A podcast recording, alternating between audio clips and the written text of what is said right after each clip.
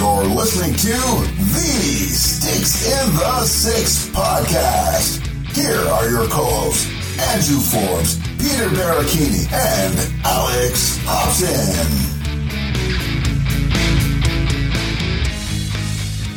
Hello, everybody, and welcome back to another episode of Sticks in the Six, brought to you by the fine folks at the Ale House and the Hockey Podcast Network. We are back to a threesome here on the show. Alex has returned from his Euro trip.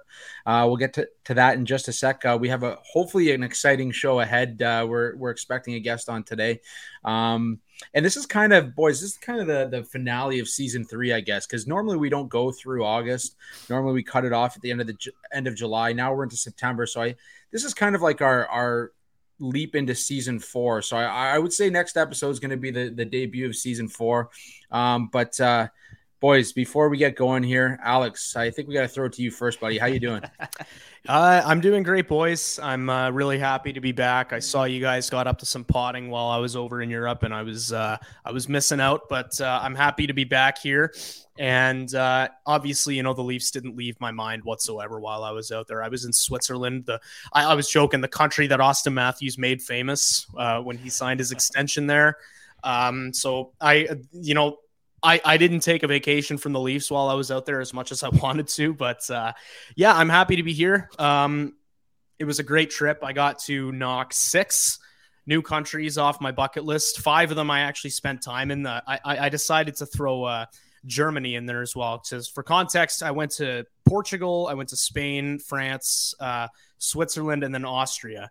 And on the train ride from Switzerland to Austria, we had a two hour layover in Munich. So we decided to pop out of the station, have a bratwurst sausage and a couple beers. And it was, uh, it, I, uh, you know what? I, the way I see it, we left the train station. So Germany counts as well. So it was, uh, yeah, it was a great trip. Uh, very happy to be back. We got uh, super sick on our one day that we had in, uh, in Paris.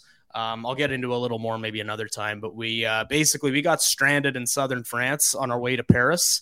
Had to get a hotel room there for the night, and we did. And then the next night, we had to take a 12-hour train ride from southern France to uh, uh, to Paris overnight. And when we woke up, it was our last day in France before we were supposed to leave for Switzerland, and we just had the worst fever. We had an awful cough. Our, our Airbnb was like a hospital wing, so that was. Uh, that was a forgettable part of the trip. Jeez. But outside of that, I can't complain. Amazing time away. Um, got to uh, got to see a whole bunch of new places, and uh, it was definitely the trip of a lifetime. So uh, for that, I would say it was a success. But I'm also happy to be back and doing this show. But it sounds like you experienced the highs and the lows of, of uh, travel around the world, right? So I ever. Yeah, yeah. So, uh, but we're I, I think I speak on on behalf of Peter and myself to say that we're obviously happy to have you back, buddy, and uh, absolutely glad that you enjoyed yourselves and, and, and got to knock off a few countries there. But uh, Peter, how's it going out your way? Obviously, no Euro trip, but uh, you know, how's it going, buddy? Yeah, can't, can't, can't top that. Um, as you know, last week, like kind of like Alex, like you know, he was dealing with the illness over in France. I got over whatever was ailing me as you can see, I'm a little bit cleared up right now. Not as congested, not as stuffed up as before. I thought it was allergies, but it turns out I had a massive sinus infection. So, uh, yeah, drugs are really helping me this time around. So that's a good sign. Um, Alex, I want to go back to your trip. You posted that sunburn, and I followed up on it. How are you feeling with that? Did you at least smear some aloe vera when you got back or right away? Oh, Peter, that looked bad. It was a it was a rough time, man. Oh, I got that God. I got that sunburn and understand. I'm going to I'm just going to give you a little bit of context here. I I'm not one of those guys that's I'm not trying to be a cliche and say, "Oh, I never burn. This never happens to me" because yeah. I have burned in the past. But to put it into context, I never I have never burned that badly before. And we got to this beach in Portugal, and it was our second day of the entire trip. And we we just had like maybe a third of a bottle of shampoo, and I think it was just we had a little bit. Uh, one of us had a little bit of, sh- or did I say shampoo? I meant sunblock. My bad. Yeah. Anyways, you'll you'll figure you'll realize why I said shampoo yeah. in a couple seconds. So we had a little bit of sunblock left, um, and we didn't all we didn't basically we just said screw it like we will go and get some more sunblock later for now this should be enough so i took a little bit of sunblock i put a little bit on my face and a little bit on my arms because those are the two places i tend to burn the most and when i tell you i got burnt to a crisp in every single spot on my body that either wasn't oh covered or Oh, wasn't God. didn't have sunblock on. And it was awful. I went to we I got some aloe vera pretty quickly. We went to the store that night and got some aloe vera. So I that did help. I was smothering it multiple times a day, every single day for that uh, leg of the trip. But I'll tell you, I didn't even start about a week after that. So this sunburn stuck with me for almost the entire trip, and it was it was Damn. the reason I said shampoo there by accident because our last night in Barcelona, I was running out of aloe vera, and I'm a little worried. I'm like, okay, I need to get some more aloe vera. So we go to the store, and there's a little pharmacy section, and I grabbed a big bottle of this gel-looking stuff that said aloe vera on it. Get back to the Airbnb and realize it's aloe vera shampoo. Oh, And I didn't realize that until I rubbed it all over my body. It and started I'm like- soap up. I- just realized this is not. I'm starting to get soapy. here. this is not aloe vera gel. So, yeah, I, uh, I, I, really, I did, I made love to aloe vera for the majority of that trip, and uh, it was, it was rough. But um, I'm happy to say that upon returning, that sunburn has turned into a pretty nice tan all over There my body. go. So, There you go. yeah, may have, may have gotten some skin cancer in the process there, but. Uh, I did. I did get it. I did get a nice tan at least. It's not a fake tan; it's a real one. So I was gonna say, welcome to the life of like a half ginger. Um, I, I think I throw SPF like 500 on every time and still find a way to get sunburned. yeah. So, Oh, I feel Yeah, so. it's, I uh, feel for you, buddy. man, it's like, and the worst is like I always get like the the sports spray suntan lotion stuff, and Oh, every time I do, I get like a nice handprint somewhere on my body just from like trying to rub it in, and there's like this. Well, that's The one, that's the main myth with that with that spray sunblock. that shit because- does not work. No, it doesn't Hey, work. You- Myth know, busted. It- it- Come it's on. it's it's sold so that you think that you buy it and you can spray it on your body and call it a day. No, you have to rub it in afterwards. There's no Yeah. thing as just spraying and having it sink in. So oh yeah, yeah, oh, that's yeah. a that's a myth busted right there. Very misleading product right there. You got to talk about a little bit about the uh, the mustache too, buddy. Uh, it's something that we talked about before you headed you went on the trip, and and you're still sporting it. I think I think it looks pretty darn good, bud. It looks sharp. dude Yeah. i'm listen i'm not the type to really flaunt these things and and and milk them but i wanted to try something different figure there's no better time to experiment with some different facial hair than when i'm going abroad and i only know two people and every nobody else knows who i am so i'm like yeah we'll give it a shot and when i tell you i've received almost entirely positive feedback on this thing I actually can't think of a single person who's said no, the stash doesn't look good. And you know what, man? I'm sure there were people out there who were being nice and biting their tongue. I'm sure I'm not actually getting 100% positive reviews on this thing, but I will say I'm in a bit of a honeymoon stage with this mustache, and it, it was obviously timed pretty perfectly with uh, the call up of Davis Schneider to the Jays. So, um, I've been uh, yeah, I've been rocking the mustache throughout my entire trip. I've still got it now, and I don't think it's going anywhere. So, um, that's uh, that that's where I'm at with this newfound love on my face, on my upper lip. There you go. There you go. Well, boys, I uh big milestone this weekend for the Forbes family. The little uh little Harlow turned one, officially a one year old.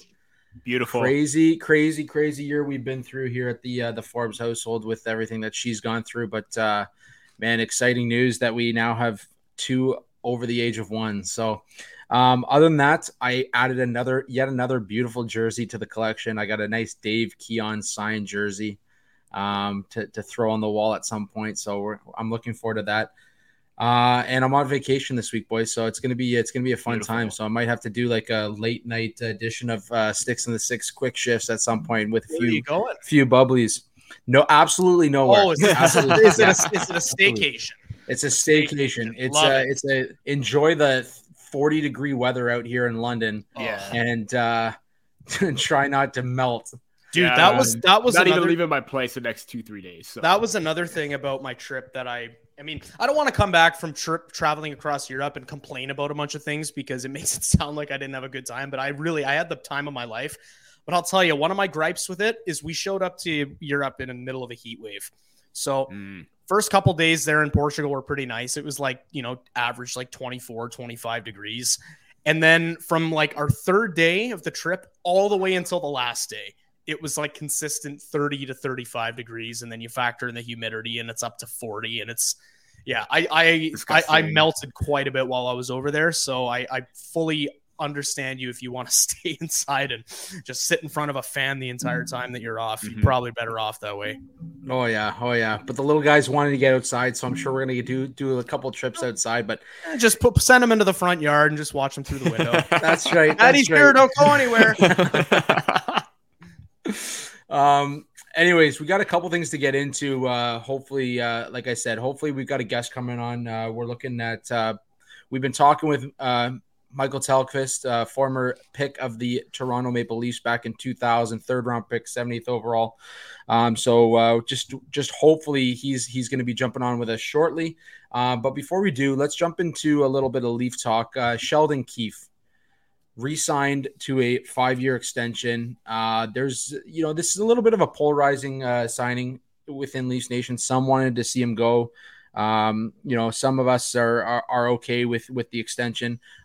Peter, let's throw it to you first, buddy. What what are your thoughts on Sheldon Keefe sticking around uh, long term? Is this a guy that uh, you know the players are getting along with? Uh, is this a guy that's creating a good atmosphere in the room? I know there's been some talk, uh, especially when O'Reilly left. I mean, there was, you know, there's a little bit of uh, a rumor mill going around that you know the the culture within the room wasn't as great as it should be.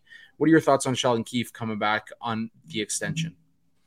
I mean, it's kind of a win-win situation for each. If Sheldon Keefe wins, then there's going to be another contract after this two years is up. Um, but at the same time, you know, it's also a good chance to still prove that you could build off of what happened this past season, which is with finally winning a playoff series. And you know, his obviously every everyone's going to point to the playoff success as the main issue as to why he didn't get a long term extension because of the fact that they still want to see what he can do. Um, but you look at what he's done in the regular season. I mean, back to back 50 win seasons. I believe he has like a very, very decent win win loss ratio. I can't remember. I don't know the record off the top of my head right now. I could try and find that out quickly.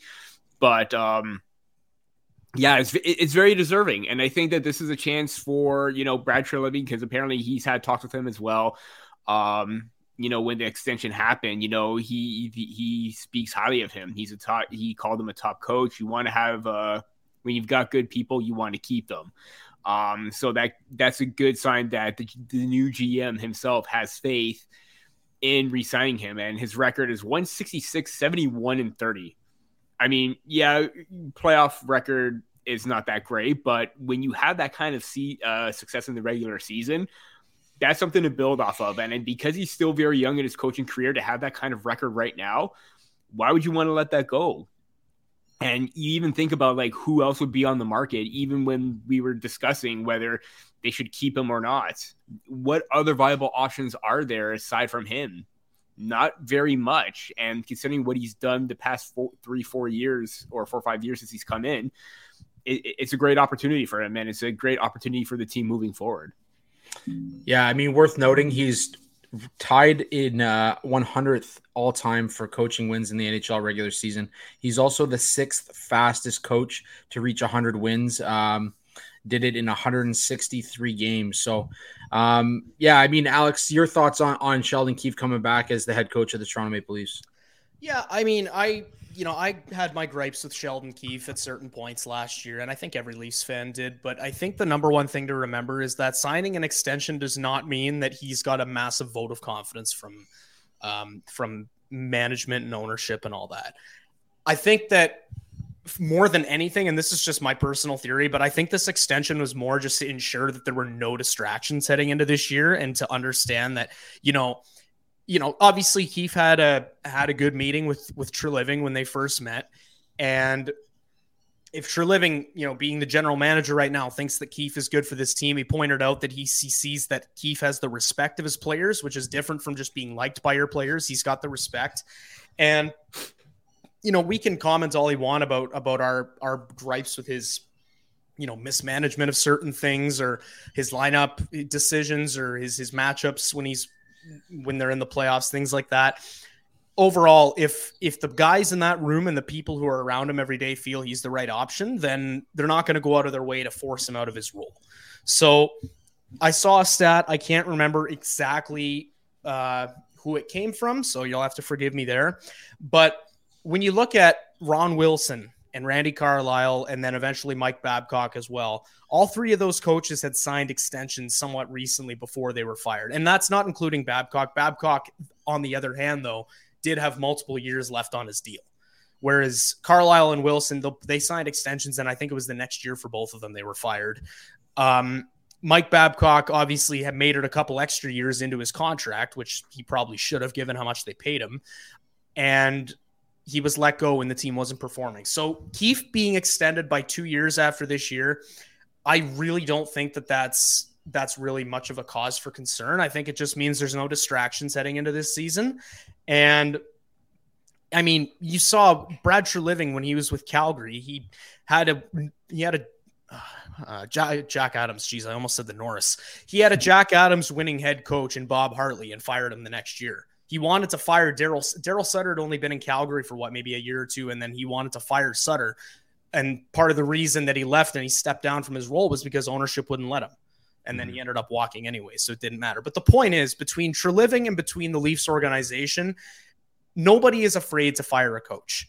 So Keefe being extended doesn't mean, hey, you know, we've got a guy here that we truly believe is going to be the coach to take us to the promised land within these next three years, blah, blah, blah. It really comes down to how he performs this year.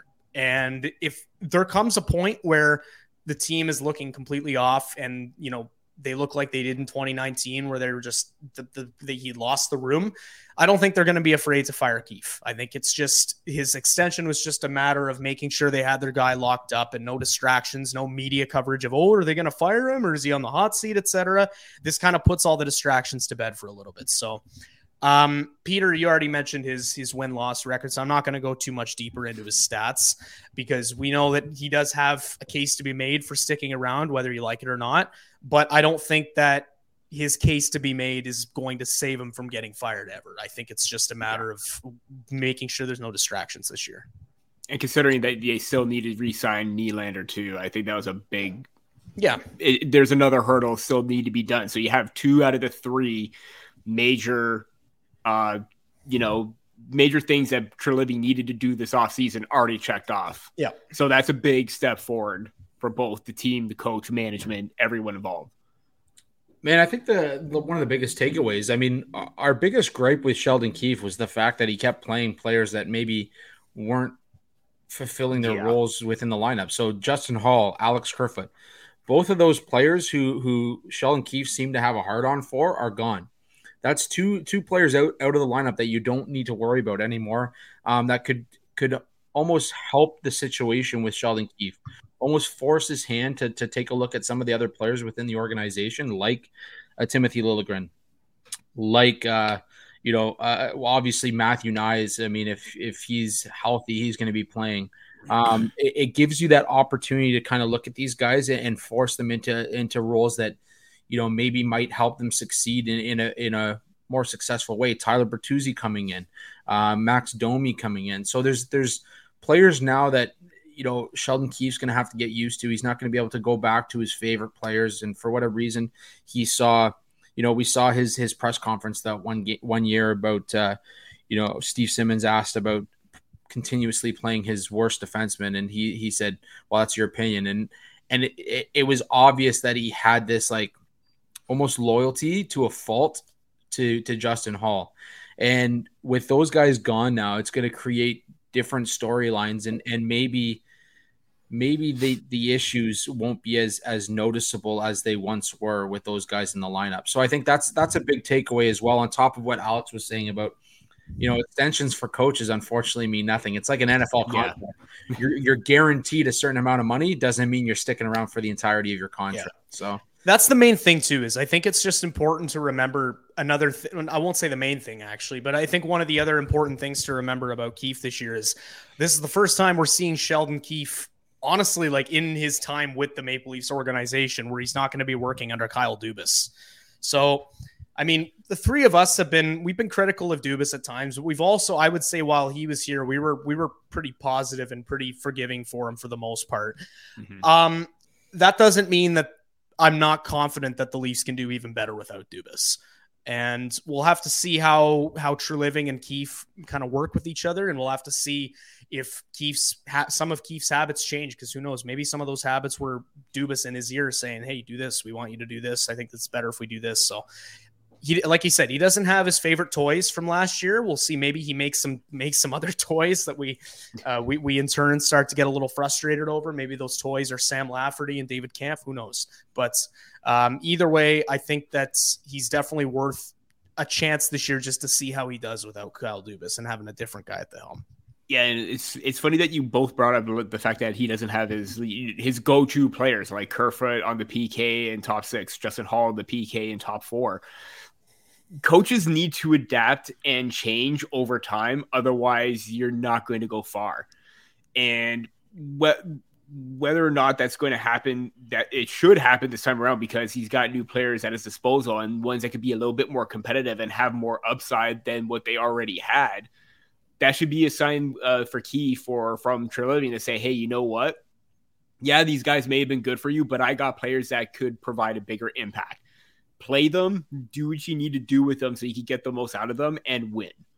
And if Keefe doesn't do that, then that's going to then that is going to create a lot more headlines because you know he ha- he's got better players at his disposal right now. He's not going to mid tier level players or like a, a fringe, you know, third line or third pairing seventh defenseman in Holl or you know an everyday third liner in Alex Kerfoot, making him into a top six. That can't happen anymore you have a top six in Bertuzzi, a player that can move up and down in Domi. Defense still up in the air, but you're starting to see a little bit more of that will and drive and succession for Timothy Liljegren. So that's going to be big to see for uh, for me with Keefe to see if he can adapt with the players that he has instead of just going to the old status quo mentality and trying to do the same thing over and over again. Well, as you guys said, uh, Brad Treliving bet on Sheldon Keefe for the foreseeable future. And as such, our listeners here at Sticks and Six can bet on sports with DraftKings Sportsbook. Can you believe we've had seven months without an NFL game? Crazy, right? Well, good thing it's that that's over. NFL is here, and DraftKings Sportsbook, an official sports betting partner of the NFL, is giving you a can't miss offer for week one. This week, new customers can get $200 in bonus bets instantly when you bet just five bucks on any NFL game. DraftKings is hooking everyone up with game day greatness. All customers can take advantage of two new offers every single game day this September. Check the app to see what you get. Download now and use code THPN to sign up. New customers can take home $200 in bonus bets instantly just for betting 5 bucks. That's code THPN only on DraftKings Sportsbook, an official sports betting partner of the NFL. The crown is yours. Gambling problem? Call 1-800-GAMBLER or www or visit www.1800gambler.net. In New York, call 877-8-HOPE-NY or text HOPE-NY 467-369. In Connecticut, help is available for problem gambling. Call 888-789-7777 or visit ccpg.org. Please play responsibly. On behalf of Boot Hill Casino and Resort, 21 plus age varies by jurisdiction. Void in Ontario. See dkng.co slash football for eligibility. Terms and responsibility or responsible gambling resources. Bonus bets expire seven days after issuance. Eligibility and deposit restrictions do apply. Well Peter, you came out with an interesting piece recently uh, looking at the possibility of Patrick Kane uniting with the Toronto Maple Leafs. Um, I mentioned prior to us starting the show here today that there was some rumors floating around, and, and we're all about rumors here at Sticks in the Six, but we saw some rumors floating around about the possibility that Patrick Kane could want to play with Austin Matthews. Um, you mentioned the fact that there was some discussion about Patrick Kane possibly wanting to follow Alex DeBrincat wherever he goes.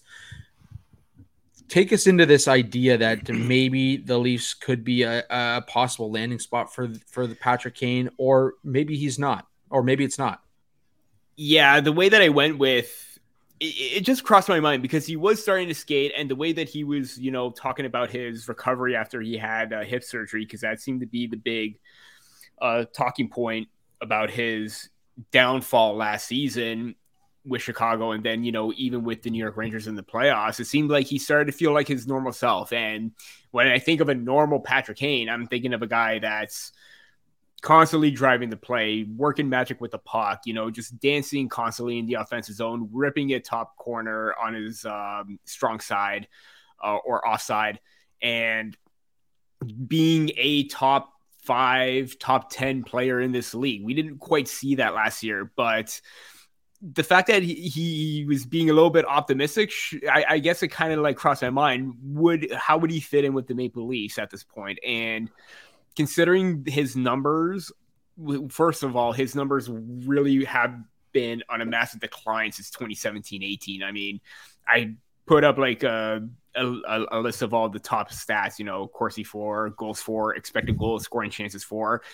Everything saw a steady decrease over time, and it does not look good.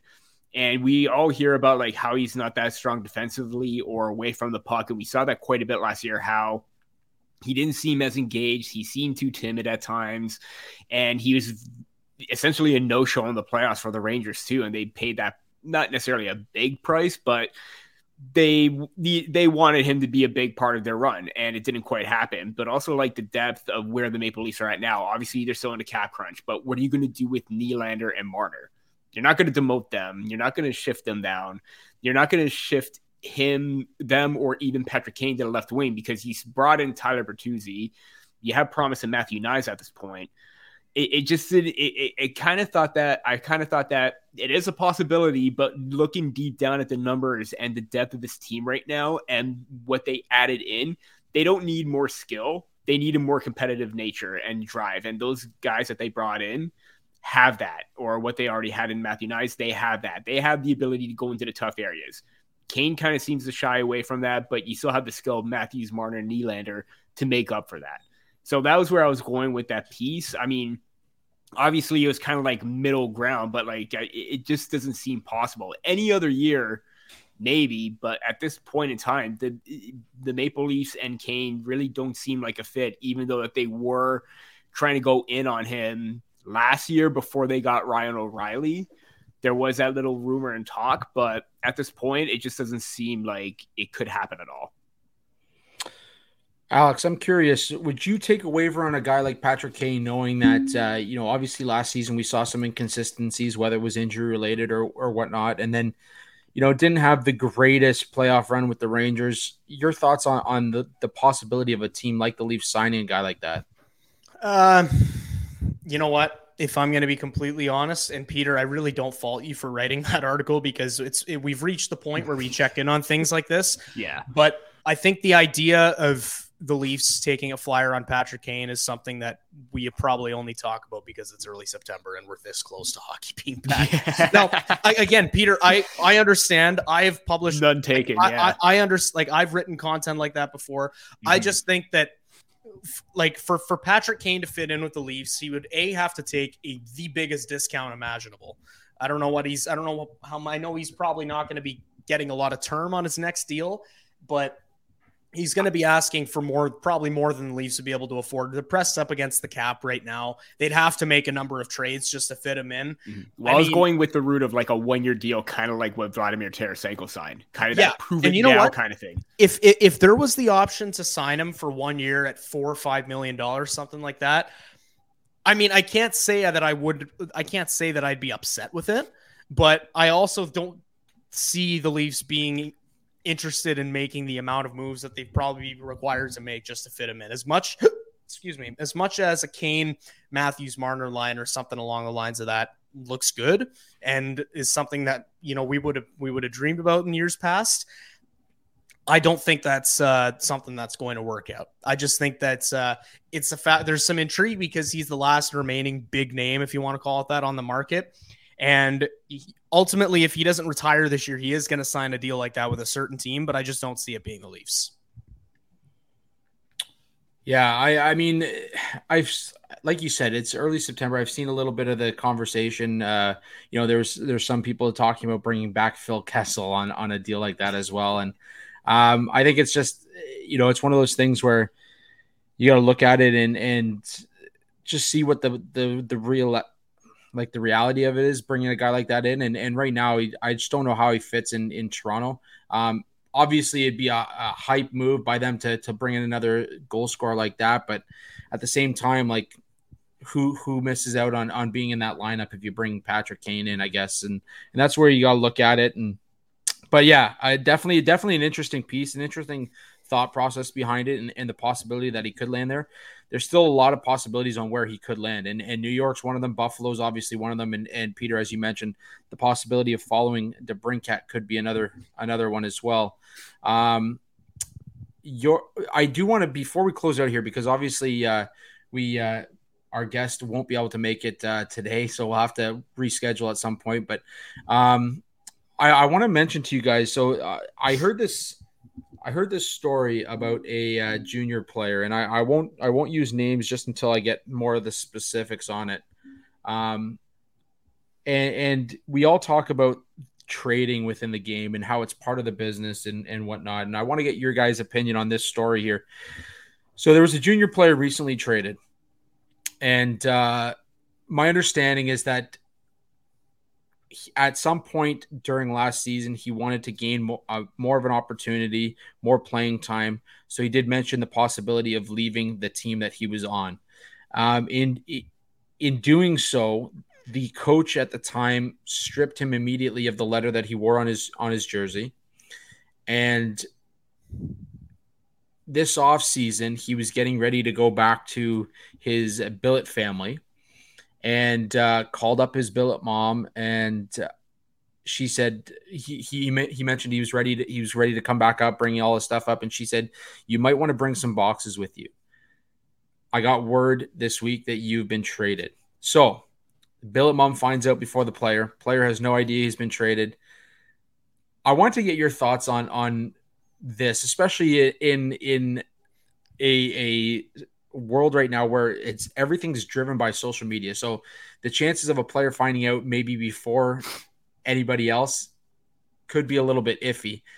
Alex, what are your thoughts on how this this whole trade story went down? And, and my hope is to get this player on the podcast at some point to talk about this because if this in fact is the way that it happened, man, it's uh it's an interesting story to talk about. Yeah, I mean, we, we just saw the other day, and this is a bit of a different comparison because we're talking about a Major League Baseball player as opposed to a junior player who's barely making anything. But um, we saw the other day that Harrison Bader of the Yankees was placed on waivers, and he didn't find out that he was even placed on waivers until 10 minutes before the game started or something along the lines of that.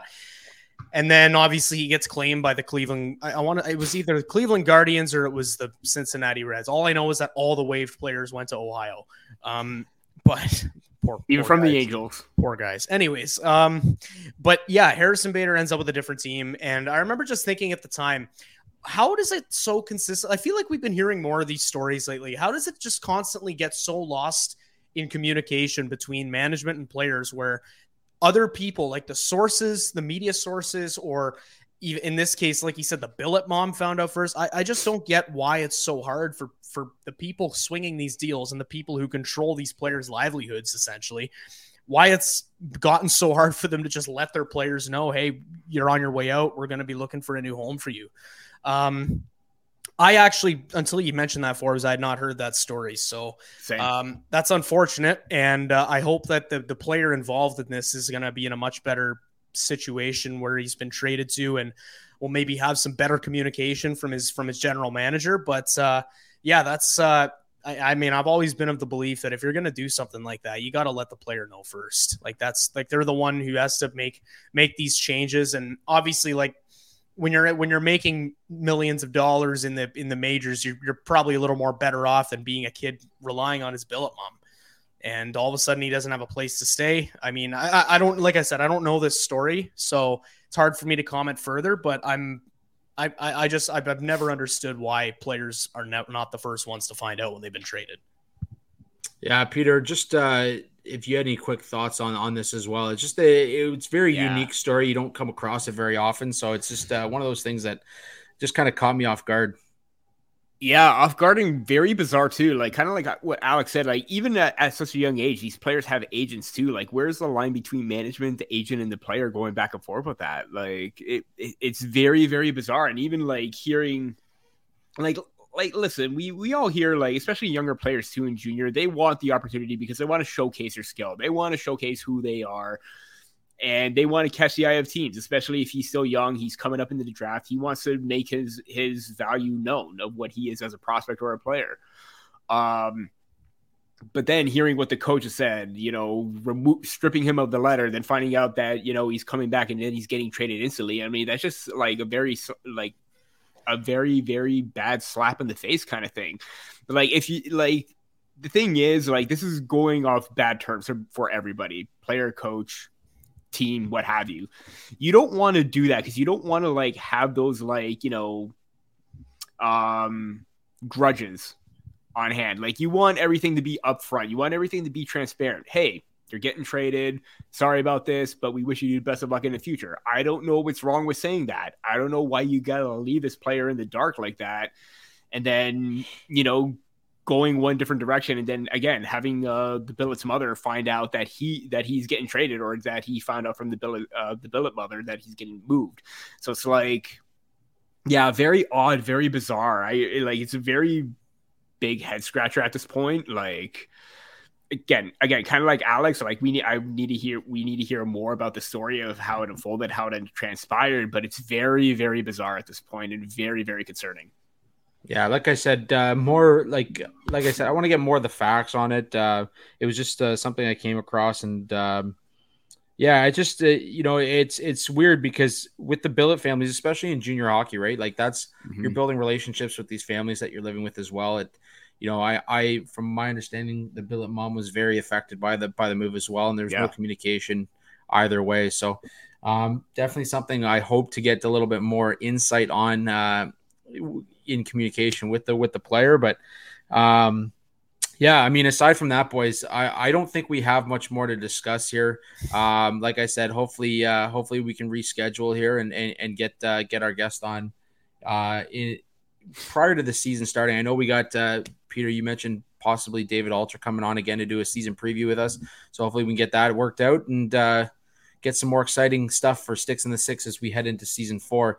But uh, anything you guys wanted to add before we we cut it off here for episode 135?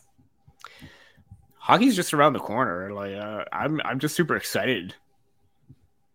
Just super excited. There Simple go. as that, right? Like, you know, after all these months of like, you know, wondering all these ifs, ands, buts kind of scenarios of like players with the team and everything like that, we actually have like a solid picture going forward right now. So with the rookie tournament happening, training camps happening, I'm just ready to get the season started. Oh, also, you know, there's all it's also fantasy season for you know football, hockey, everything. So, um, should be fun. Should be a fun year. Alex, sports betting is alive and well, my friend. Uh, I'm sure you'll be delving into that a little bit. Uh, yeah, I was gonna say even closer than hockey being back. Football's back. Go Jags. There you go. There you go. It's gonna be a rough year starts. for the Pats. Talk about talk about a league with a lot of storylines. Uh, the NFL is in fact back, so that'll be interesting as uh, we get underway in the next week here. Um, other than that, boys, uh, it's been it's been a great another great episode. Alex, like I said off the top of the show, glad to have you back, my friend. Glad you made it back safely. Thank you. Um, check us all out on Twitter at Andrew G Forbes at P Baracchini and at A Hobson Media. You can follow the show at any of the uh, socials down below as well as TikTok. Make sure you check us out on YouTube at Sticks in the Six and uh, hit us up on uh, with that little subscribe button. It takes less than two minutes of your time, folks. Otherwise, make sure when you are looking for tickets to any concert, any sporting event over the next little while, sign up with SeatGeek using the promo code Sticks in the Six for twenty dollars off. That's uh, S T I C K S I N T H E 6IX for $20 off your first purchase. And uh, you're giving back to the show as well. So that's always a nice thing to do for us. But until next time, folks, uh, that's episode 135 of Sticks in the Six.